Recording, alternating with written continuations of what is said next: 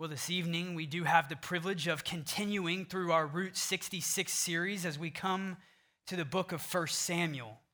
And so, with that in mind, I invite you to open up in your copy of God's Word to 1 Samuel. We'll be flipping a lot of pages tonight. So, I hope you are excited as I am. Times of transition can be significant and also advantageous eras for corporations, for institutions, even as large as nations. And it was in the late 18th century that the young independent confederation of the United States of the America, to borrow the language of the Declaration of Independence, were at a pivotal point in its history. After the British surrender at the Battle of Yorktown in 1781 and the signing of the Treaty of Paris in 1783, these young confederation of states faced a critical and momentous situation in the American experiment. As they broke away, as America separated from the monarchy in England, how would they respond? In what way or form of leadership would they institute? When the Articles of Confederation were dissolved and the Constitution of the United States of America was ratified in the year 1787, the Electoral College unanimously elected George Washington to be the first president of the United States of America. Now, Washington did not take up the office of the presidency with full eagerness, actually, writing in a letter to a friend, Henry Knox, that he approached the office of presidency as a culprit faced his execution. And yet, Washington inevitably did accept the results of the election, becoming the first president of the United States of America in the year 1789. And the rest is history, as they say.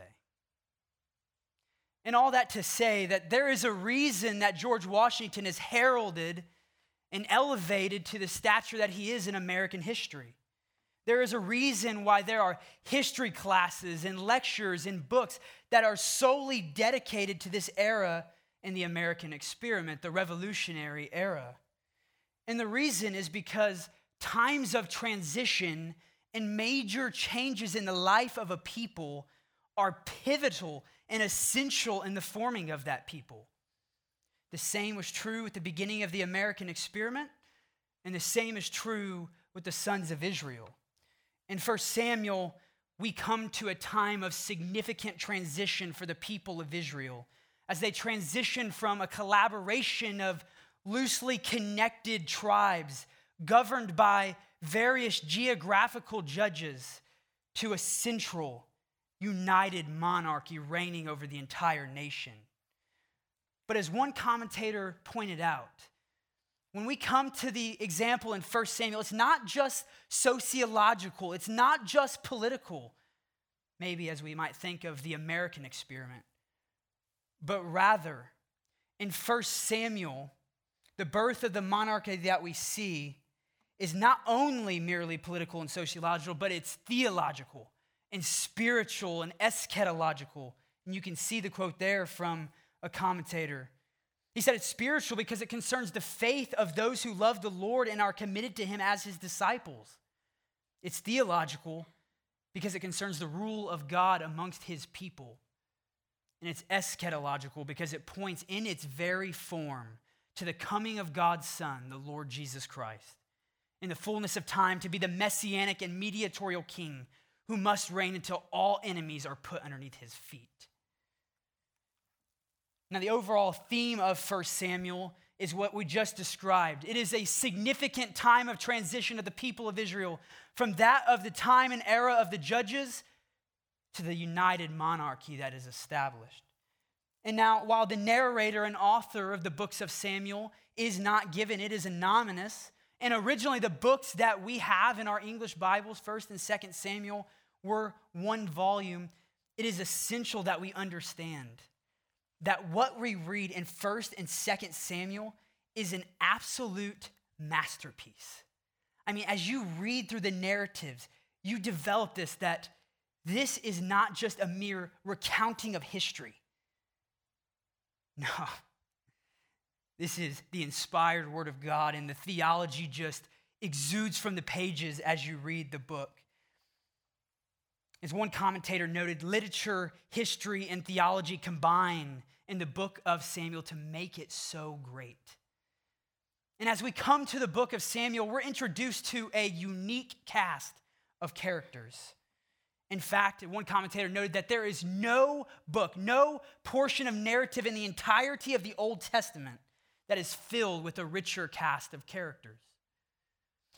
And so, with that quote in mind, I want us to organize and arrange our study this evening based upon the three primary characters that we meet in 1 Samuel. I want us to focus on these three primary characters so that we would have a greater understanding and a framework for the book of 1 Samuel. Now, just a brief disclaimer before we begin our time. Tonight's not going to be just merely three character studies that analyzes these three characters that we will meet, but rather yet it will util- be utilized to serve as an outline as we examine all of the contents of the book. So let's begin our time this evening with our first primary character. And the first primary character is actually the namesake of the book, and that is Samuel, the final judge. And as we study this first character of Samuel, I want to consider it under two characteristics of Samuel that we are presented with in the first chapters of this wonderful book. The first characteristic that I want us to examine is the unique origin of Samuel. The unique origin of Samuel. As you would expect, Samuel didn't just appear on the scene, he didn't just come out of nowhere, but he had parents. And in the first chapter, we're introduced to his parents, namely Hannah and Elkanah. And the narrator provides an interesting detail in that first chapter that I want us to examine. So look at your Bibles in verses 5 and 6. And I want you to notice what the narrator gives us. Twice in verses 5 through 6, we read these words that Yahweh had closed her womb. And this inability to bear children in Hannah's life causes her, it presses her into heartfelt prayer and supplication before the Lord. You, you can look down at verses 10 through 11, where we see that she was greatly distressed and she prayed to Yahweh and wept bitterly. And she made a vow and said, O Yahweh of hosts, if you will indeed look upon the affliction of your maidservant and remember me and not forget your maidservant, but will give your maidservant a son, then I will give him to Yahweh all the days of his life. And a bystander looking upon this woman pouring out her heart before the Lord, Eli the priest, concludes that she's drunk. And yet in verse 16, we see that it was merely Hannah pouring out her heart and soul before the Lord. And I want us to pause for a moment and just reflect upon our own lives. I mean, do we pray this way? I mean, do we approach the throne of God in a stoic manner with no heartfelt passion of understanding that we have the opportunity and access to approach the throne of grace? You know, Thomas Watson is one of my favorite Puritans. And he said that Christ was more willing to go to the cross than we are to the throne of grace. And yet, here in the model of Hannah, we have the wonderful example of what it looks like to sincerely approach the Lord in prayer, pouring out your heart to the Lord, trusting in His wisdom, His goodness, His sovereignty. And so, after this trip to the temple, after this heartfelt prayer, Hannah and her husband Elkanah, they travel back to the hometown of Ramah and look at verse 19 with me. I love this. It said that Elkanah had relations with Hannah, his wife, and Yahweh remembered her. He remembered. And this isn't the first time in the scriptures that we see this phraseology that Yahweh remembers his people. Think about Genesis chapter 8 after the flood. It says in verse 1 that God remembered Noah. Or Genesis 21, verse 1. It says that God took notice of Sarah and fulfilled upon his promise. Or Genesis 30, 20, the example of the matriarch Rachel. Says that God remembered her and opened up her womb. I mentioned this last time, but consider the sons of Israel in heavy affliction and bondage in Egypt. It says in Exodus chapter 2, verse 24, that God remembered his covenant with Abraham, Isaac, and Jacob. Yahweh remembered her. Now, I would be remiss at this point not to mention to you a recurring theme that is so prevalent in the scriptures. You'll notice that in the lineage of prominent biblical figures, specifically in the messianic line, that there is this recurring theme of barrenness amongst the women. Have you ever noticed that? And yet, in Genesis chapter 3, verse 15, it was God who promised that it was by the seed of the woman that the warrior king would come. And God using women who were barren and upon human standards had no possibility to have an heir to bear children, he demonstrates his sovereignty and his omnipotence. I mean, have we forgotten the words of the pre incarnate Christ to Sarah in Genesis chapter 18? Is anything too difficult for the Lord? Or have we forgotten the words of the incarnate Son of God in Matthew 19 26? All things with God are possible. The barren 90 year old Sarah bears Isaac, the promised child. Rebecca was barren. Isaac prays for her, and the Lord opens her womb. We already mentioned the example of Rachel in Genesis 30, but we met a character last time in Ruth. In the fourth chapter of Ruth, in verse 13, it says that Yahweh enabled her to conceive. And obviously, the greatest example of the Lord Jesus Christ, born of the Virgin Mary by the power of the Holy Spirit, just as it was prophesied 700 years prior by the prophet Isaiah in Isaiah 7:14. And all of this reminds us of God's absolute sovereignty and meticulous providence in the outworking of his redemptive plan. As Dale Ralph Davis remarks, Barren women seem to be God's instruments in raising up key figures in the history of redemption. From the promised seed Isaac to the father of Israel, Jacob, to saviors and preservers of Israel, Joseph, Samson, Samuel, to the forerunner of the great King John the Baptist, and to the example of the messianic king, the Lord Jesus Christ himself. And so, chapter one closes with the acknowledgement that Samuel is born with the eventual dedication of Samuel by Hannah. And I love what Schreiner says when he remarks at this point. Listen to this. He says, The seemingly small events in history must be read against the canvas of the Lord's rule and reign over all of history. This seemingly small event of the Lord answering a faithful woman's prayer is to be read against the backdrop and the canvas of the Lord's reign and rule over all of history, including in the individual lives of his people. And if it's in chapter one that details Hannah's prayer, then chapter two details her praise. In fact, since the book 1 Samuel and 2 Samuel should be viewed as a unified volume, this serves as the introductory inclusio, if you will, to what we find at the end of the second book of Samuel in chapter 23 of David's prayer. And look at me in the beginning verses of chapter 2. We see this praise being poured out by Hannah, exalting God, ascribing glory to God. He is the unique God, the holy God. There is no one like him, nor is there any rock like our God. And look with me at those middle section, verses four through eight. And notice the strong contrast that is presented between the low and the humble, and the proud and the arrogant. The bows of the mighty are shattered, the feeble gird on strength. Yahweh makes poor and rich, he brings low, he also exalts. We see this play out in the first chapter of 1 Samuel which is merely just a foreshadow of what we see play out in the rest of the pages of the book.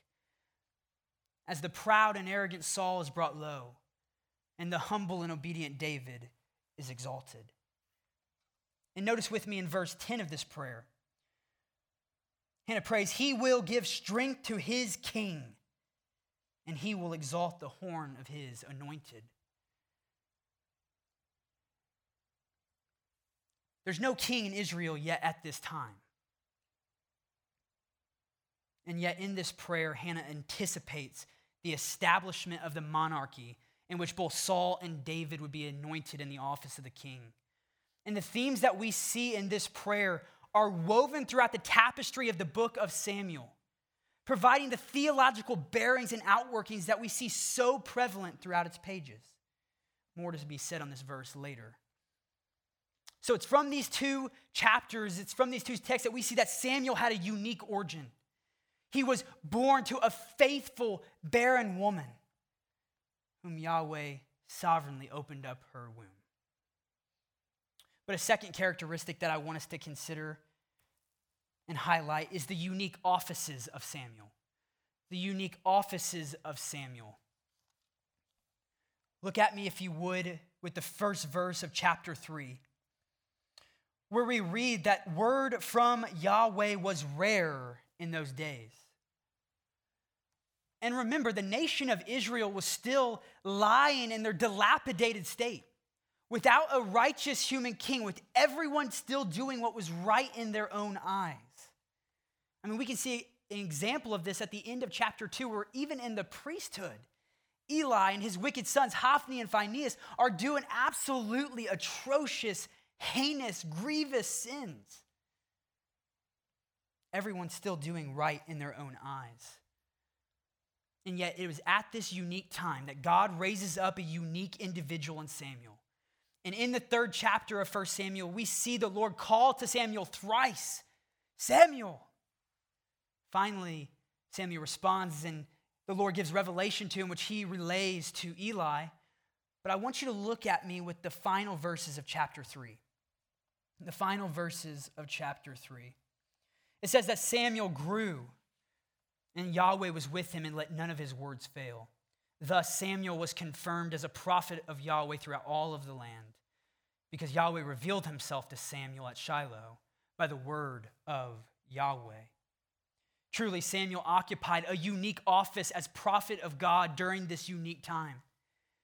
And it's in the next chapters, in chapters four through six, that the narrator provides us an interlude, a break in the narrative of Samuel, and provides us a narrative of the Ark of the Covenant. In chapter 4, the Philistines rout the Israelites. The two sons of Eli, Hophni and Phinehas, are slaughtered.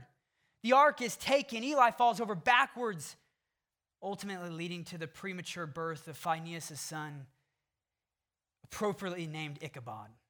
Because the glory that was represented by the Ark of the Covenant, the presence of God, was now in enemy hands. And it's in chapter 5 that we see the omnipotence of God on full display against the pagan false gods of the Philistines. God demonstrates his power and his sovereignty by afflicting Dagon, the pagan god of the Philistines, along with the people. And that leads them wanting to give the ark back to the Israelites, get it away from us in the following chapters. And it's in these chapters, these chapters from four to six, that we see the words of Hannah and her prayer provide much insight. Do you remember the praise that she offered to the Lord in the beginning half of her prayer? God is the unique God. There is no one like him. He is the holy one, the majestic one, the one and only. Dagon and the people of Philistia couldn't stand before the presence of the Almighty God of heaven and earth. And not even God's people were safe. At the end of chapter 6, we see some of the Israelites look presumptuously and arrogantly into the contents of the Ark of the Covenant, where it says that the Lord struck down 50,000 people. He is the Holy One. He is the creator, we are the creation. He is high and lifted up. You know, it's at this point that I'm reminded of the words of C.S. Lewis as he describes Aslan in the Chronicles of Narnia. Is he safe? No, he's not safe. But he's good. And he's the king. And now that the ark is back in the territory of the Israelites, the narrative switches back and focuses on Samuel, this time focusing upon the office of Samuel as judge. Remember, he is the final judge in the history of Israel before the monarchy is established. And in chapter 7, we read words that are very similar to the language that we saw in the Judges cycle as Samuel calls to the people to return to Yahweh with all of your heart. Lay aside your false worship, your idolatrous worship, and return and serve the Lord in truth. It's on that day that the Lord thundered with a great thunder, as verse 10 says, echoing the words of Hannah's prayer in 1 Samuel 2. And notice how the narrator describes Samuel's ministry at the end of chapter 7. Again, we see him occupying this office as judge, as the narrator says, Samuel judged Israel all the days of his life. He judged Israel in all these places. Verse 17, he judged Israel. Samuel was the last of the judges that we meet. And yet, a new day is dawning in which the monarchy would be established and initiated. Now, it must be mentioned here as we're working throughout these characters that there is overlap between the characters that we are going to study. There's not this clean, clear break, but it is at this juncture in the narrative of 1 Samuel that we transition from judgeship to kingship, the birth of the monarchy. The theocratic kingship is coming. And that brings us to a second primary character that I want to draw your attention to. And that second primary character in 1 Samuel is Saul, the first king. Now, Samuel is still present in the narrative all the way up into the 25th chapter where his death is described. But here, the preeminent focus is upon the character of Saul. And as we examine this section of 1 Samuel, as we examine this character of Saul, I want to do so under four stages of Saul's kingship to help us navigate this section. The first stage of Saul's kingship that I want us to examine is really a prerequisite to that kingship, and that is the request for a king. Now, it's in this request that we come to in chapter 8 that we're introduced to, we're presented with an interesting interpretive challenge and dilemma. You see, it's here in this chapter that the people request a king, and look at verse 5 of chapter 8. The people, as Samuel says, appoint for us a king to judge us like all the nations. But look at the response of the Lord in verses 7 through 8. Yahweh says to Samuel, Listen to the voice of the people, but let your eyes glance down to the next sentence. He says, But but they have rejected me from being king over them. Verse 8 they have forsaken me and served other gods. So, what are we to do with this? Are we to conclude that to have a king is bad? That it's against God's will? You remember in the scriptures that God has already laid the groundwork for a coming future king. Old Testament commentator Merrill notes the concept of human royalty was part of the plan of God as early as the patriarchs. Remember Abraham. In Genesis chapter 17, 6, it says that kings will come from you. Or to Jacob's blessing of his sons, specifically Judah in Genesis chapter 49, verse 10, the scepter shall not depart. Or consider the prophet Balaam's promise that there would be one who exercises dominion that rises up within the ranks. Or Deuteronomy 17, where Moses provides the regulations and the procedural requirements for a king. And as we looked in the book of Judges to the atrocity and the moral anarchy that was taking place, corresponding to the reality that there was no king in Israel and every man did what was right in his own eyes.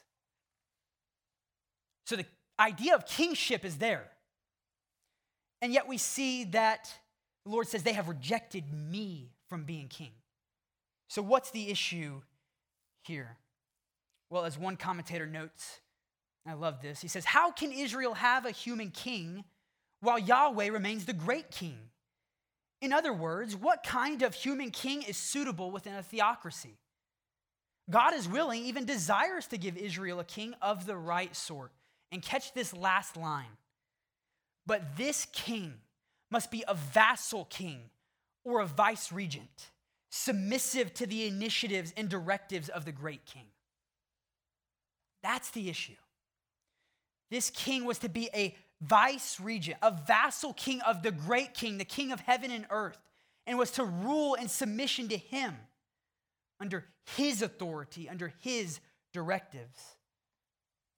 So it's not the fact of having a king that is condemned here in 1 Kings chapter 8, but rather it is the motives of Israel in seeking a king. Look at verse 5 with me. Notice the words of the people. It says, Appoint a king for us to judge us like all the nations. Or verse 20 of that same chapter, notice the purpose that they requested a king that we may be like all the nations. The reason that Israel requested a king to rule over them was so that they would be like the surrounding nations around them, one who would rule over them, who would lead them out into battle and fight their battles. And so rather than being the kingdom of priest and holy nation that God had called them to be, the people of Israel instead succumbed to the temptation to be like the surrounding pagan nations. And I want us to consider the tendency in our own lives where this is reflected. We're called to be the salt of the earth, called to be the light of the world. We're called to be a holy people unto the Lord, for he is holy. And yet, how often of the time do we become so entranced with the things around us, with the things of the world? How often of the times do we seek to assimilate our lives and our convictions to the peoples and the worlds around us rather than from the divinely authoritative and sufficient scriptures? You see, the desire to be like the unbelievers around them was not just a problem for the Israelites but is it a sin that clings ever to every single one of our fickle hearts? And chapter 8 gives way to chapter 9, where I want us to consider a second stage of Saul's kingship, and that is the rise of Saul as king. And it's in chapter 9 that we come to meet this character of Saul. The narrator describes him in verse 2 as a choice and handsome man taller than all the people. And notice that focus on the physical stature and appearance of Saul as that looms large in his being chosen as king. And in chapter 9, we travel with Saul as he journeys on, some, on his pursuit of some lost donkeys to where he providentially is led into an encounter with Samuel the prophet. And look with me to the beginning of chapter 10 the beginning of chapter 10, we read these words Then Samuel took the flask of oil, poured it on his head, kissed him, and said, Has not Yahweh anointed you to be a ruler of his inheritance? Later in chapter 10, we see the people's affirmation of Saul's kingship with their affirmation and their response, Long live the king, in chapter 24, verse 24 of chapter 10, rather. And so the monarchy is officially established in Israel. And that brings us to a third stage that I want us to consider of Saul's kingship. And that third stage is the reign of Saul as king. The reign of Saul as king. Chapter 11 begins with Saul being victorious over the Ammonites in a victorious military campaign. And he starts off well. I mean, look at the end of chapter 11. These are the words of Saul. He says that that Yahweh has accomplished deliverance in Israel. Not me, not I, but the Lord has brought this deliverance about. We turn the page to chapter 12, where Samuel gives a recap of the history of Israel up until this point, reflecting on the fact that God delivered them out of Egypt with a mighty hand, that he entered into covenant with them, that he led them into the promised land where they gave themselves over to a false and idolatrous worship. ultimately leading to judges being raised up by God to call the people back to repentance and to true worship and to deliver them from their enemies. But look at, look at the end of chapter 12 with me. Because, in similar fashion, just as those who went before Samuel, as Moses, as Joshua, Samuel provides these two ways, these two paths, if you will, for the people fear the Lord and serve Him, or continue your practice of abominable acts. Verse 24 says, Only fear Yahweh and serve Him in truth with all your heart. Why? For consider what great things He has done for you. But if you still do wickedly, both you and your king will be swept away. And notice that phrase in the middle of, of verse 24 for consider what great things he has done for you. That is to always be the fuel that prompts proper obedience and worship of the true and living God. Think about when God entered into covenant with the people at Sinai. Chapter 20 of Exodus. He says, I am Yahweh your God who brought you out of Egypt with a mighty hand. I was the one who redeemed you. And then, right on the heels of that, we have the Ten Commandments. You shall serve me alone. You shall have no other gods before me. Consider the example of Romans and how that's structured, the book of Ephesians and how that's structured.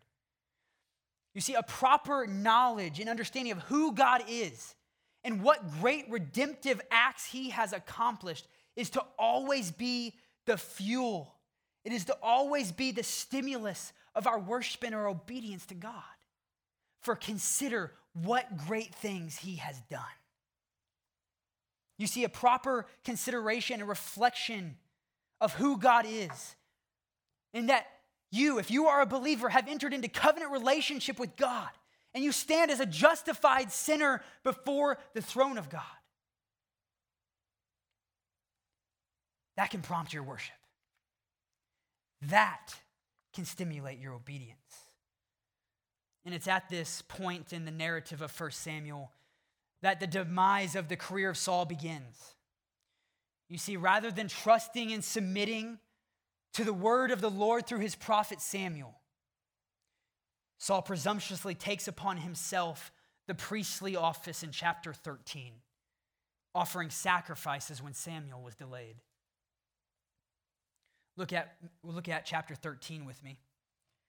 In verse 13, it is after this Samuel the prophet came and he rebukes Saul. He says, You have acted foolishly. You have not kept the commandment of Yahweh your God, which he commanded you. For now Yahweh would have established your kingdom over Israel forever. But now your kingdom shall not endure. The Lord has sought out for himself a man after his own heart, and Yahweh has appointed him as ruler over his people because you have not kept what Yahweh commanded you. Saul had forsaken and disobeyed the clear directive and commandment of God. And so God says, I am going to remove the kingdom from you and I am going to give it to a man who is after my own heart. And I will establish him as king over my inheritance.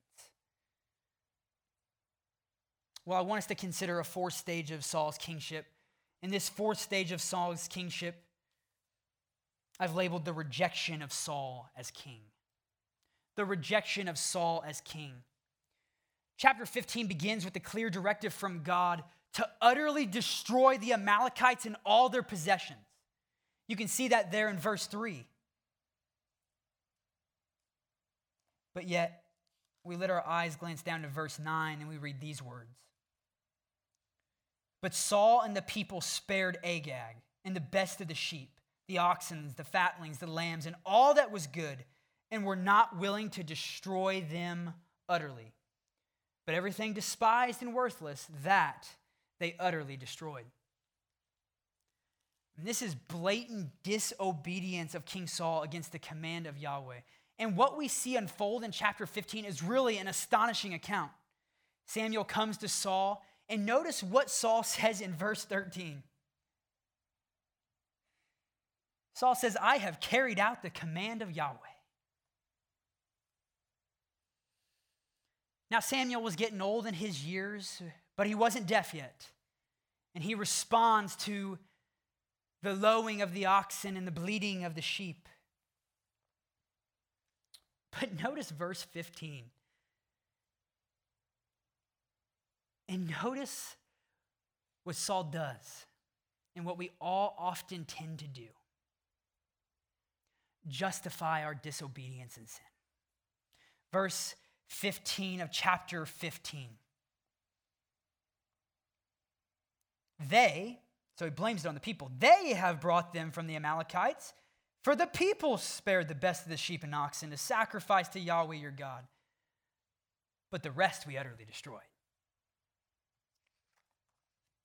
no, Samuel, look. We kept the best of the spoils because we're going to sacrifice them to the Lord. Yes, I know what God said. I know He said, utterly destroy them, do not allow a thing to be living. But God will be pleased with our worship. And notice the rebuke of the prophet in verse 22. Samuel says, Has Yahweh as much delight in burnt offerings and sacrifices as in obeying the voice of Yahweh? Behold, to obey is better than sacrifice. You see, the Lord is pleased with heartfelt obedience, not with just ritualistic observance. Look at verse 23 with me.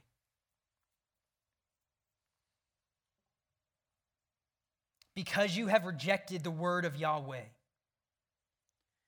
he has rejected you from being king And the glory of Israel, strips the kingdom from Saul, and he's going to give it to a man after his own heart, a man whom we will meet in the next chapter. And that brings us to the third primary character of 1 Samuel that I want to introduce you to this evening. And that third primary character is David, the faithful king. And now, as we analyze these final chapters of 1 Samuel, I want to analyze them under four headings four headings to help us grasp and grapple with the contents. This first heading that I want us to look at is the anointing of David. It's at this point that Yahweh directs Samuel to travel to Bethlehem to the sons of Jesse. And we met this family before in the storyline of Scripture. We met them at the end of the book of Ruth. And all Jesse's sons are brought before Samuel. And Samuel thinks that it's going to be Eliab the eldest of the sons because of his superior physical stature. But notice verse 7. God has said he is going to appoint a man after his own heart because it is God who looks upon the heart, not just merely upon the outward manifestations and appearance. Finally, it's after the inspection of all the sons of Jesse that the shepherd boy is brought in from his duty, where Yahweh makes his choice evident. This is the one who is going to be king over my people. This is the one who is going to be ruler over my inheritance. And it's at this point that the Spirit of God comes upon David, and subsequently the Spirit departs from Saul with an evil spirit, tormenting him the rest of his days. A second heading that I want us to consider is in the next chapter, and that is the attestation of David. the attestation of David. I mean, I have to alliterate, right? I don't have to, but. You see, come to chapter 17, and we have one of the most misunderstood narratives in all of Scripture the narrative of David and Goliath. Goliath. And it's at this point that I want to consider what the story of David and Goliath is actually about. Because it is at the point of the story of David and Goliath that we are introduced to a portrait of what does it look like to be a man after God's own heart. Contrary to the popular opinion of Max Lucado and men like Steven Furtick, the story of David and Goliath is not about defeating giants in your life, whether that be anxiety or fear or even a sin problem. You see, the account of David and Goliath is centrally about answering the question what does it look like to be a man or a woman after God's own heart? And the narrative of 1 Samuel, Samuel responds resoundingly it is a man who is consumed with and motivated by the glory and exaltation of the God of heaven and earth. That is a man or a woman after God's own heart. You're familiar with this account, so we're not going to look at it in great detail, but you know that Goliath was the reigning champion of the Philistines' army, and he taunted the armies of the living God. And David approaches the battle lines where he hears these taunts. And I want you to notice David's response in verse 26 of chapter 17. David says, Who is this uncircumcised Philistine that he should taunt the armies of the living God? David knows that God is jealous for the glory of his name. So David knows and trusts that Goliath will be overthrown. Because God doesn't just sit there and lay silent when his name is provoked. He is zealous, he is jealous for the glory of his name. And look at verses 45 through 47 with me. David says to Goliath, You come to me with a sword, a spear, and a javelin, but I come to you in the name of Yahweh of hosts. And it's this day that Yahweh will deliver you into my hands. And look down at the end of verse 46 so that all the earth may know that there is a God in Israel and that all this assembly may know that Yahweh does not deliver by sword or by spear, for the battle is Yahweh's, and he will not he will give you into our hands. This is the portrait of a man after God's own heart. This is the portrait and the portrayal of a man who trusts in the sovereignty of God. This is one who is zealous for and consumed with the glory and exaltation of the living God? Is that your chief motivation in life, Christian? When you wake up in the morning, is that what gets you out of bed? Don't have time. There's a great article John Piper wrote, Drinking Orange Juice to the Glory of God. I would encourage it to your reading list. It's a three minute article. 1 Corinthians 10:31 whether you eat or drink whatever you do do all to the glory of God. Our entire ambition and pursuit of life is to be pleasing to him. Is that yours? In this account in 1 Samuel chapter 17 serves as an attestation of David's character as a man after God's own heart. David was the one whom God had chosen, the faithful king who trusted in the word of the Lord as opposed to the first king Saul. And I love how Mark Dever summarizes the character of David here when he writes David is overwhelmed with a concern for God's honor and prerogatives. God's activities and purposes, God's name and glory. Well, briefly, I want us to consider a third section under the heading which I've labeled the acclaim of David. The acclaim of David.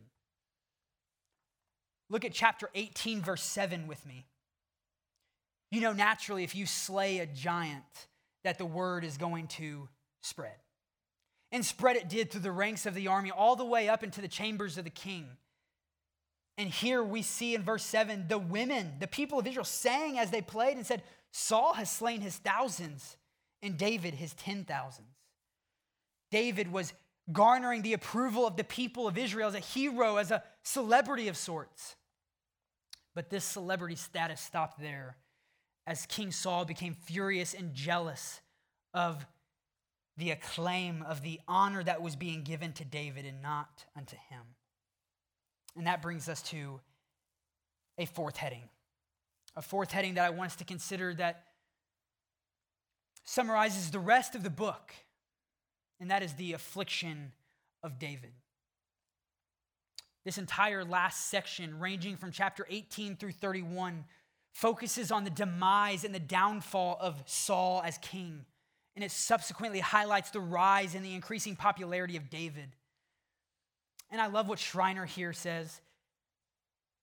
Schreiner says that the remainder of the narrative of 1 Samuel reflects the conflict that exists between the offspring of the serpent and the offspring of the woman, showing and demonstrating the triumph of the offspring of the woman even through persecution. Or to quote the words of Hannah from the first page, or first uh, second chapter of our book says, He brings low. he also exalts. And that's the story of this final section in 1 Samuel. And notice how the narrator describes how David was able to persevere under this affliction and this persecution wrought by the rabid King Saul. Look at verse 14 of chapter 18 with me. We read there that David was prospering in all of his ways. And catch this for Yahweh was with him. And that should cause our minds to catalog back in antecedent revelation to the pages of Genesis and the Joseph narrative of Genesis 37 through 50. You, because frequently and multiple times throughout that narrative, Moses writes that Yahweh was with Joseph. Yahweh was with him. He was with him. That is why, through God's providence, he was raised up in the council of Pharaoh for such a time like this. In the same way that God's sovereign will and mysterious providence led Joseph into the house of Egypt, so too, as David fled from the violent persecution of rabid King Saul, Yahweh being with David allowed him to prosper in all of his ways. He protected his anointed. Chapter 18, 29 says that David was Saul's enemy continually. However, not everyone in the house of Saul was an enemy of David. We read in chapters 19 through 20 of a friendship that is cultivated between Jonathan and David, ultimately leading to Jonathan promising to protect the life of David.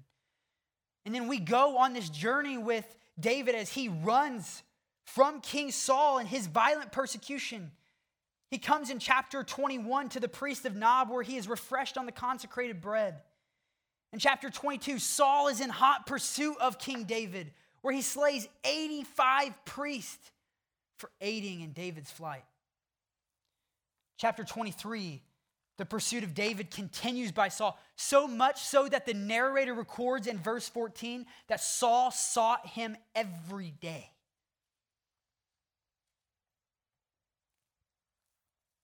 But God did not deliver him into his hand chapters 24 and 26, we read of two remarkable instances where Saul is brought within the handbreadth of David, where David has the opportunity to slay the king Saul, to take his right as king, and yet he doesn't. Rather than take revenge into his own hands and rather than stretching out his hand against King Saul, the Lord's anointed, David preserves his life, demonstrating that his righteousness was greater than Saul. And right in the middle of these two chapters, right in the middle of chapters 24 through 26, we read of an interesting account with Abigail and David. Abigail was Nabal's wife, and David and his company out in the wilderness had protected the flocks of Nabal, and he then would not respond by compensating them. And Abigail intercepts David and intercedes on behalf of her wicked husband, saying, David, don't take revenge into your own hands. It's in the end, end of chapter 25, that the Lord strikes down Nabal dead, showing that vengeance is the Lord's. And it's in the concluding chapters of 1 Samuel that the demise of Saul continues so much so that he consults a medium because Yahweh had abandoned Saul.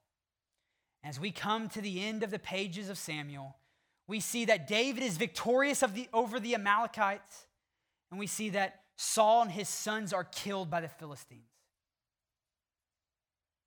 He brings low and he exalts. But don't miss the big picture of this final section.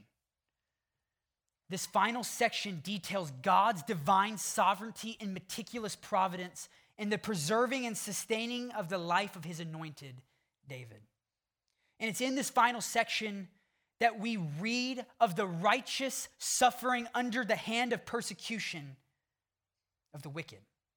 And it's at this point in David's life that he pens so many of the Psalms in which that theme is so prevalent. Consider Psalm 18. I would encourage you, read Psalm 18, 50 verses in your devotional time throughout this week.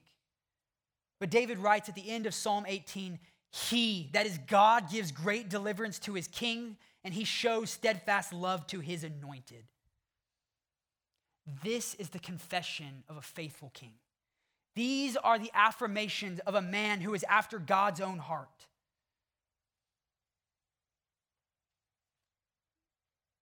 But, friends, we must not come to the wrong conclusion. Because, as Schreiner comments, while David's obedience and righteousness was great, it was not perfect, which demonstrates the need for a completely righteous king. We analyze three prominent characters tonight in the pages of 1 Samuel, three important men in the biblical storyline. But there's a song that I like to play on the way home to keep our daughter up, Oakley. It's a Shiloh song for children. It's called Only Jesus. As you read the Bible, it's important that you see this. There's only one hero, and his name is Jesus, goes the chorus. And in chapter 2, verse 10, Hannah prays that Yahweh will give strength to his king, and he will exalt the horn of his anointed. And that word anointed in the Hebrew is Mashiach which is transliterated in the English as Messiah. You see, all of the offices of the Old Testament, prophet, priest, and king, could be referred to as messiahs, for they were anointed for their specific office and function. But, friends, there is one. There is one who can take the definite article with the Messiah. And we meet that one in John chapter 1, verse 41. When Andrew comes to Peter, his brother, and he says, We have found the Messiah. The ultimate prophet, priest, and king. God's anointed, whom we meet in Psalm 2, the one in whom he says that David warns take your refuge in him, kiss the Son, God's anointed, lest he become angry. And yet he said, Blessed is everyone who takes refuge in him. And it's this anointed one, God's anointed, that the book of 1 Samuel and the rest of the Old Testament looks. And it's to this one that you must look this evening for salvation. Even as the apostles said in Acts chapter 4, there is no name given under heaven by which men must be saved. Or as even Jesus said, I am the way, the truth, and the life. No one comes to the Father but through me. Kiss the Son, the ultimate Davidic king, God's anointed. Find your refuge in him this evening. Oh, friends, do it. For his wrath may soon be kindled. But how blessed is everyone who takes their refuge in him. Let's pray. Oh, Father, we're grateful for the truths that we discovered tonight. We're grateful for the book of 1 Samuel.